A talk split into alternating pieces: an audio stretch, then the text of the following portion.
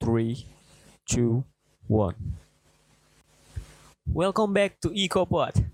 Hai Sobat Koala. Apa kabar kalian? Masih PPKM nggak nih di tempat kalian? Kalau di tempat aku sih masih ya di sebagian lokasi. Sempet WFH juga kemarin tuh seminggu. Tapi sekarang udah Alhamdulillah WFO kok. Bersyukur juga aku WFO lagi ya kan? Kenapa? Bosen rumah aja. Kerja sampai malam di kamar aja. Kayak nggak ada kehidupan di rumah keluar kamar ya paling cuma untuk makan sama kamar mandi. Selain kerja rutinitas di rumah cuma main HP nonton TV karena udah ada kerjaan ya kan? Udah nggak jadi babu rumah lagi. Pada episode kali ini gue mau bahas seputaran nonton TV entah itu tontonannya kenyamanannya atau apa pun yang terkait tentang acara TV lah. Oke selamat mendengarkan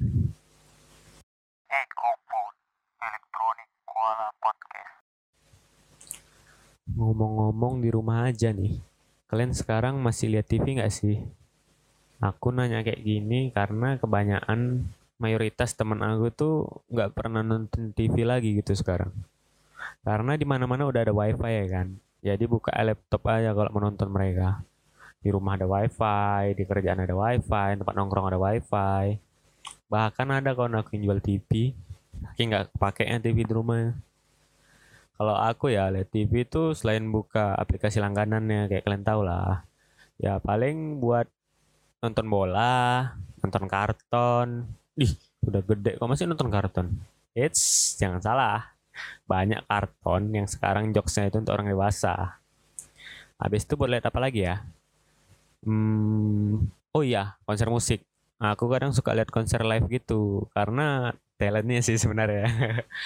Soal acaranya sih kayak gitu sekarang. Ada live scan sinetronnya atau lomba-lomba seputar sponsornya. Malas aku nonton ya jadi aku lihat pas talentnya nyanyi aja. Tapi kalian tahu nggak yang bikin live nya keren apa? Transisi kameranya. Iya perpindahan kamera satu dan kamera yang lain apalagi kalau talentnya itu sadar kamera ya kan mana yang on broadcast nih. Uh mantap kali dah nengoknya. Inilah yang namanya switcherman fungsinya itu. Apa pula itu switcherman? Ya switcherman itulah orang yang ngatur transisinya. Switcherman ini orang yang punya kepekaan atau abstraksi tinggi dalam memprediksi dan mengolah input gambar menjadi sebuah karya seni yang punya keserasian dan harmonisasi jadi biasanya switcherman itu orang yang punya kedekatan persepsi persepsinya sama lah atau kecocokan karakter sama sutradaranya atau pengacara pengarah acara yang diikuti gitu kan. Karena untuk terciptanya output gambar yang baik ditentukan dari kayak mana cara switcherman ini bisa ngarahin kru produksi. Biasanya sih switcherman itu orang yang punya mental yang kuat ya Artinya, seorang switcherman harus dapat bertanggung jawab dalam menghadapi berbagai kemungkinan positif ataupun negatif pada saat syuting berlangsung.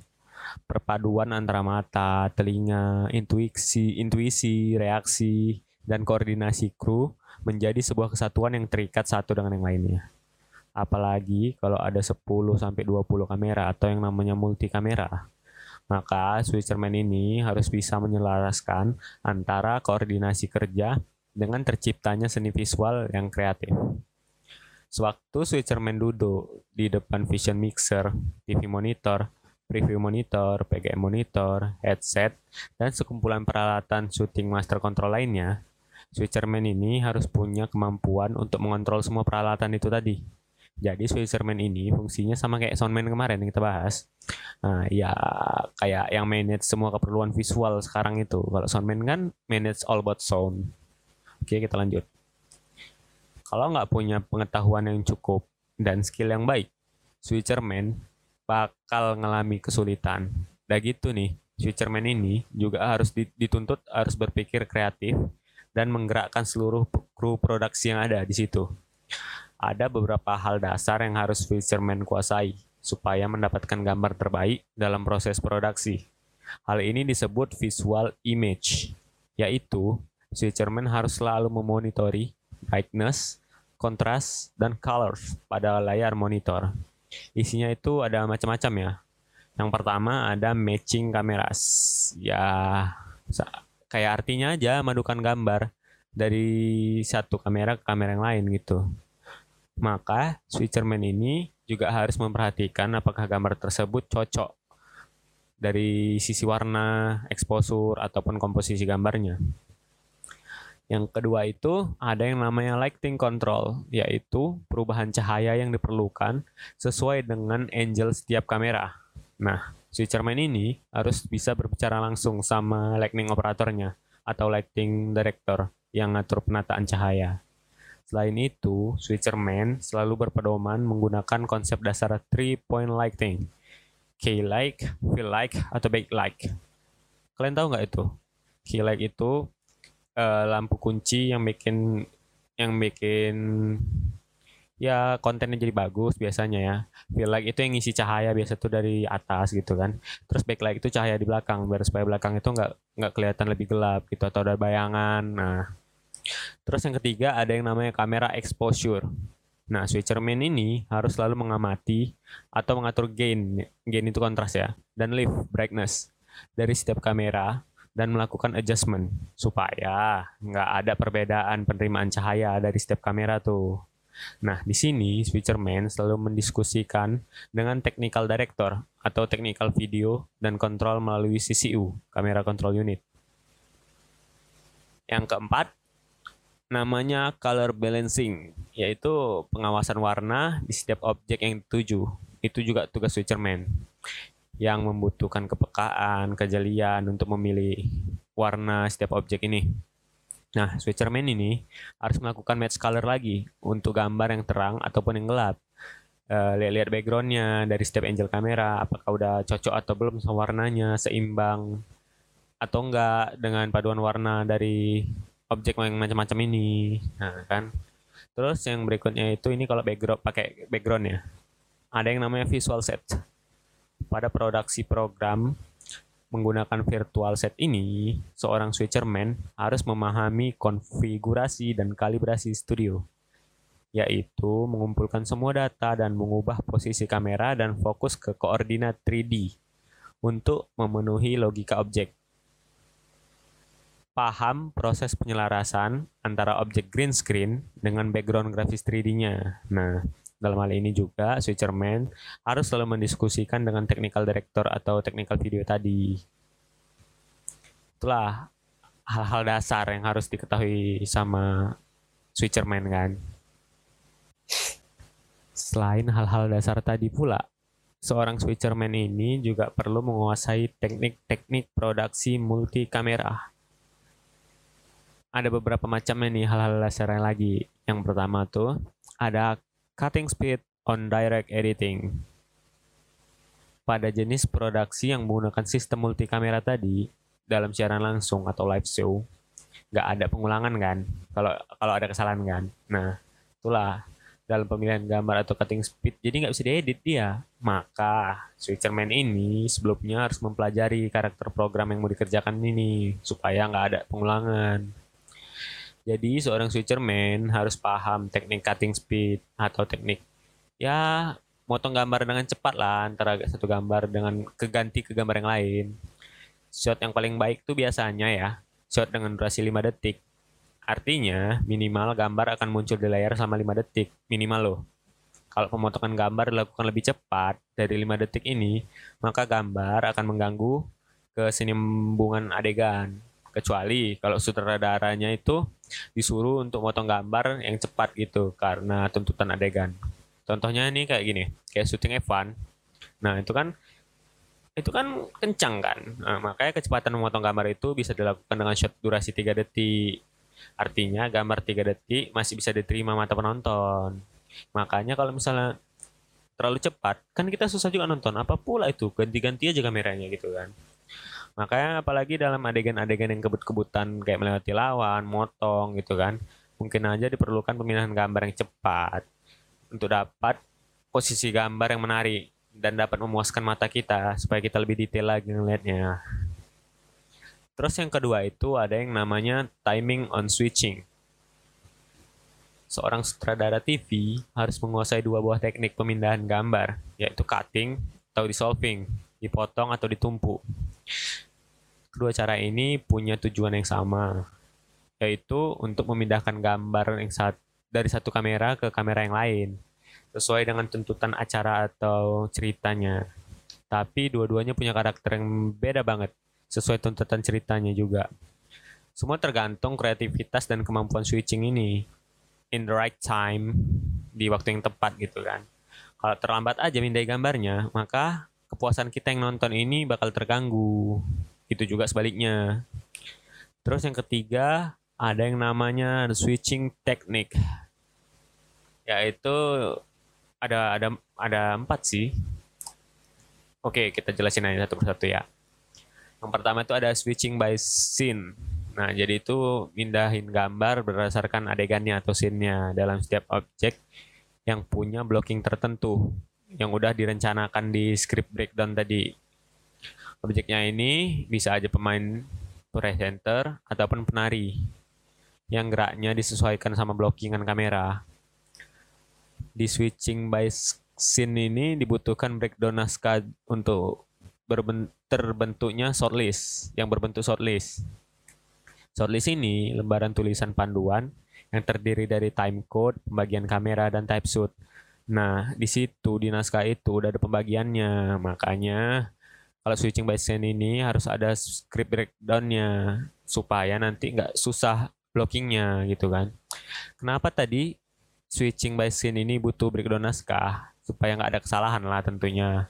Ataupun keterlambatan dalam pindahkan gambar itu fungsinya biasanya sih switching by scene ini diperlukan tuh penyutradaran film drama lah atau sinetron kayak gitu kayak gitu.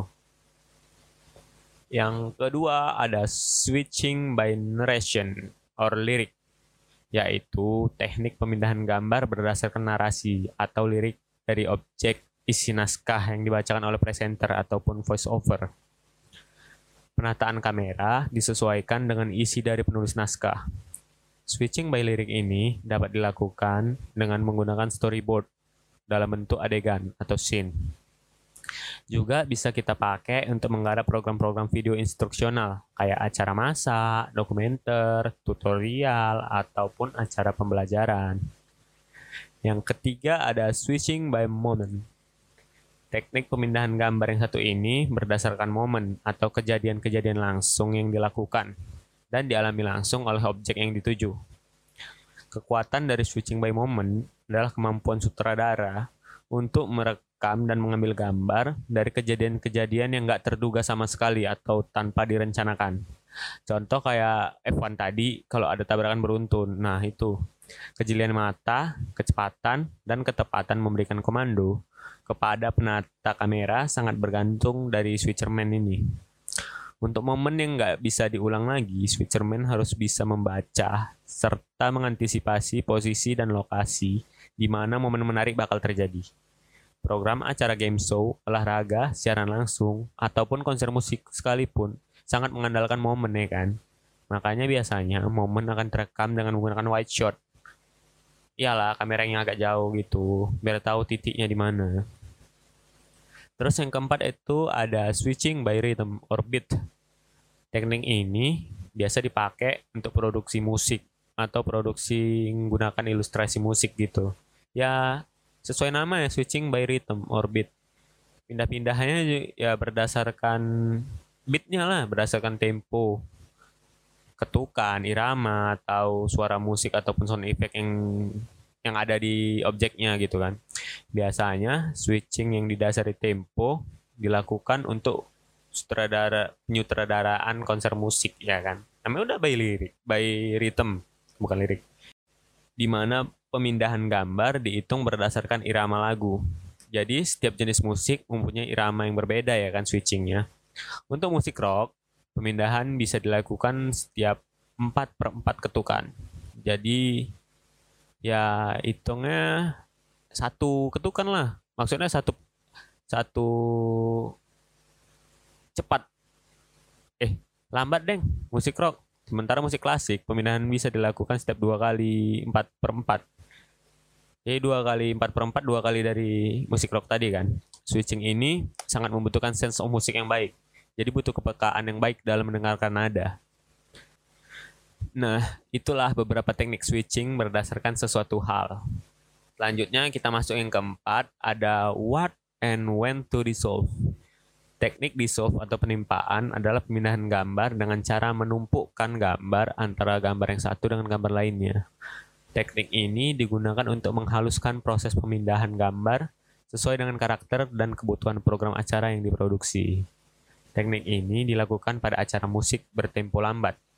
Perpindahan segmentari, segmentasi acara variety show, drama percintaan, dan berbagai topik dalam produksi features Sementara untuk acara kuis, game show, drama action, sinetron, dan acara olahraga jarang pakai teknik ini.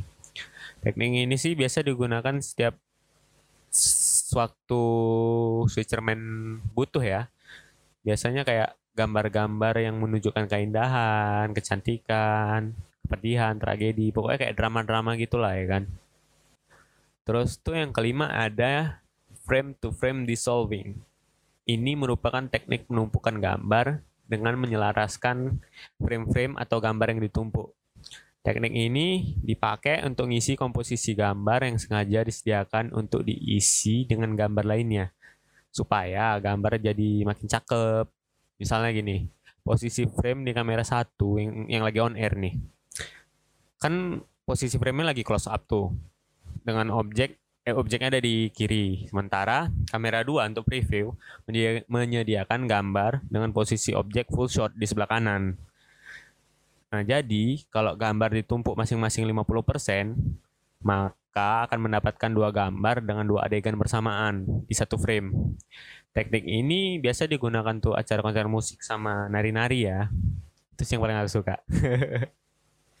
Oke, yang terakhir tuh ada yang namanya eye monitoring apa pula itu eye monitoring ini kalau kita lagi syuting multi kamera gitu kan switcherman bukan cuma konsentrasi ke monitor master rekamannya gitu atau monitor on airnya aja enggak tapi monitor dari seluruh kamera yang memberikan tawaran shot nah pemberian arahan yang tepat dari switcherman ini sama penata kamera on air menjadi poin penting dalam sebuah proses syuting. Supaya nggak ada kesalahpahaman instruksi maka dibutuhkan aba-aba yang jelas. Contohnya itu kayak countdown gitu kan. Countdown. Utunglah itu mulai dari 10 misalnya atau dari 3, 2, 1 kayak gitu. Tahu aba-aba ke kameramen type shotnya kayak standby kamera 1, next kamera 3 wide shot dan seterusnya. Terusnya kayak gitu. Jadi perpindahan kamera itu sangat dibutuhkan dan sangat bergantung sama switcherman ini. Itulah fungsinya. Kan jadi bahas switcherman kita. Padahal pengen bahas yang ditonton-tonton. Aku dulu ataupun sekarang ya, saking sering nonton karton sampai hafal gitu adegan-adegan dalam karton.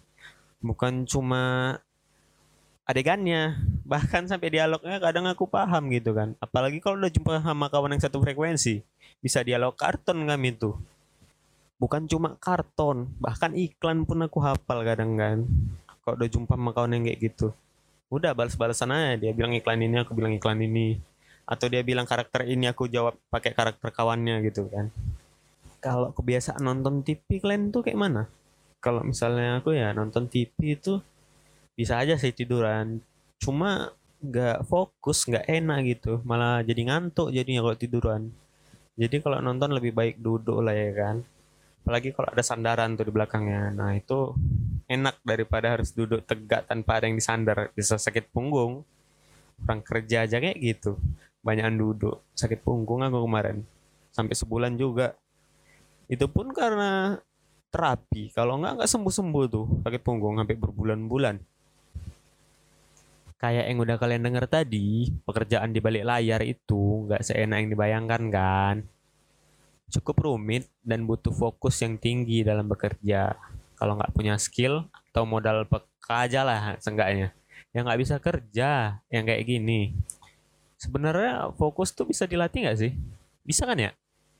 Ya udah, ya udah. Banyak-banyak berarti aja lah biar bisa peka kalau ada yang ngodein. ya udah segitu itu aja kali pembahasan kita kali ini. Kalau ada pertanyaan seputar Switcherman monggo DM aja di Instagram kita di kuala.id atau komen aja langsung di YouTube kita. Oke, ada cukup jelas kan? Oke, gua pamit undur diri. Bye sobat.